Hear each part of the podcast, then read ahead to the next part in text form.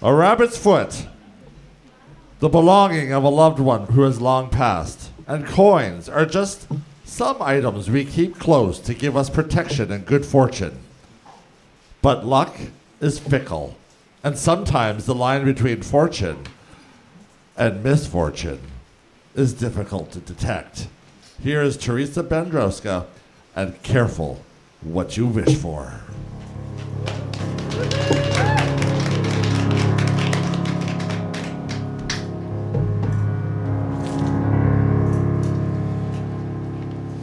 A goodly, scary evening to you all. I am Mother Crow. Well, perhaps you know my sister, Mother Goose, always rambling on about cows jumping over moons and mice running up clocks. I prefer darker tales, tales of macabre mystery, lost hopes, strange happenings. Gather in close, my dearies, and listen to such a tale, first told to me by my friend W. W. Jacobs in 1902. It was late October when the veil between the worlds grows thin, letting strange, ghostly beings roam these hills. Near Wakefield Village, in a creaky farmhouse, lived an old couple, Uriah and Erda Black, with their son, Abe. Uriah had just come home, fresh from a trip to the Rupert Mall. He was excited to show his family the treasure he had found. As his wife and son listened eagerly, Uriah told them how he had found the beautiful little box buried under pots and pans. I'm sure it's worth something, Uriah said, taking it out of his pocket. It looks like real gold. He opened up the jewel box, empty and lined with deep red velvet. Pretty, said his wife. She took it, then suddenly gave a shuddering cry as it dropped to the floor. It moved, Erda cried. And look, the lining's cracked. There's a secret compartment.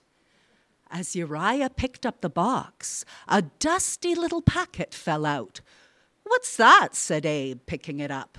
Something was wrapped in wrinkled cloth, stained and yellowed with age.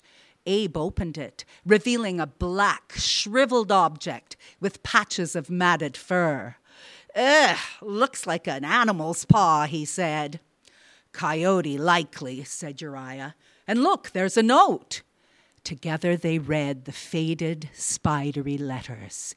Here for ye be wishes three Take good care, and yet beware, whate'er you do, it shall come true.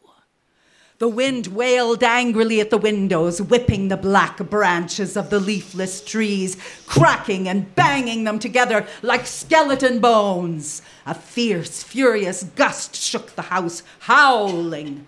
The family startled nervously, shivering with a strange excitement. Erda laughed uneasily. Someone's idea of a joke, she said. What would you wish for, Dad? Abe asked. I don't know, Uriah answered slowly. Seems to me I've got all I want. Wouldn't it be great if you paid off all the farm debts? said Abe. Well, wish for $250,000. His father held up the talisman. I wish for $250,000, he intoned, half joking. The eerie wind moaned louder as a door suddenly banged upstairs and they all jumped. Well, I don't see the money, Abe laughed nervously. I bet you find it in a big bag upstairs and something horrible squatting on the dresser. Laughing, they put the box and its mysterious contents on the counter, then shared a quiet supper before heading off to bed. Next morning, they laughed at their fears. Such nonsense, said Erda. How could wishes be granted these days? And if they could, how could $250,000 hurt us? Might drop on our heads from the sky, joked Abe as he headed out to work. Later, as the old couple ate their lunch, they were startled by an MRC police cruiser pulling into the yard. An officer, accompanied by a well dressed stranger, came up the path. Erda felt an icy chill as she opened the door. The visitors seemed uneasy. The officer cleared her throat. Uh, we, we come from the sawmill. I'm very sorry to bring you bad news. What's the matter? Erda asked breathlessly. Has anything happened to Abe? Uh, I'm sorry, stammered the officer. There's been an accident. Is he hurt? demanded the mother. The officer couldn't meet her eye. Badly hurt, she said quietly. He was caught in the machinery, but he's no longer in any pain.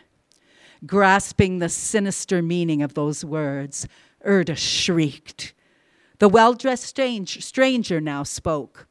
As the company's lawyer, I wish to convey our sincere sympathy for your great loss. I'm here to inform you that your son had insurance with us, and you're entitled to his compensation.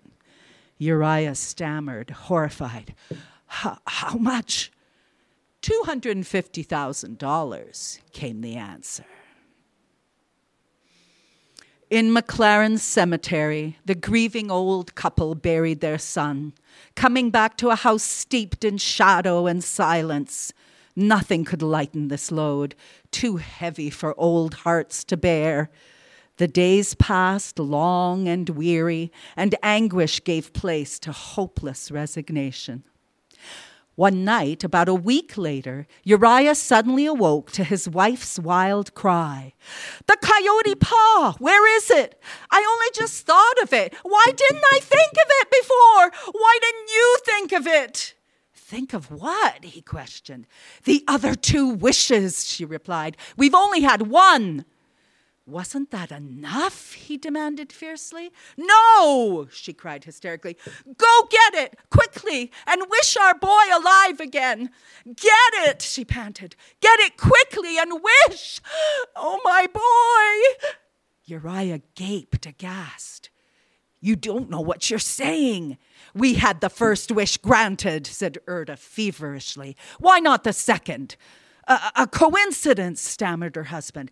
Go get it and wish, ordered Erda. Uriah said shakily, He's been dead 10 days, and besides, I could only recognize him by his clothing. It was too terrible. Bring him back, shrieked Erda. You think I fear the child I've nursed? Uriah reluctantly stumbled downstairs. The shriveled paw lay in its box. It seemed to be patiently waiting. A horrible fear seized him, his heart thudding, his brow cold with sweat. With the unwholesome thing in his hand, he crept back upstairs to his wide eyed wife. Wish, she cried in a strong voice. Wish! It's foolish and wicked, he faltered. Wish! She ordered. Reluctantly, he raised the talisman. I wish my son alive again. The paw fell to the floor as a violent crash sounded outside. The wind shook the windows, rattling the doors. Uriah trembled as his wife, eyes burning, went to the window. Neither spoke, listening to the angry wind whistling through the barren trees. The anemic gibbous moon fluttered in tattered clouds, flickering, pulsating shadows throughout the room. Suddenly, a quiet, stealthy knock came at the front door. Uriah gagged as a dank, foul stench seeped into the house. Another knock sounded, then another, louder yet. The fetid stink now permeated the entire room. It's Abe, Erda screamed. It's my boy! It's Abe! For heaven's sake, don't let it in, cried the old man, trembling in horror. You're afraid of your own son, Erda cried as she ran downstairs. I'm coming, Abe! I'm coming! Uriah, frozen, heard the front door bolt being drawn slowly and stiffly. Then Erda's voice, strained and panting, The bolt, she shrieked. Come help, I can't open it. But Uriah was on the floor, grasping wildly for the paw. He must find it before the thing outside got in. He heard Erda's mad, gasping sobs as she worked the door, then the bolt squeaking as it began to draw back.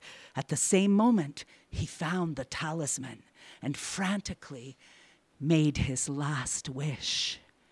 The knocking ceased suddenly as a hush descended. Uriah heard the creaking of the door as a frigid wind rushed in, bringing with it the rank, rotten odor of the grave. He ran down to find his sobbing wife in the open doorway and a limpid moon shining on a quiet, deserted road. Woo!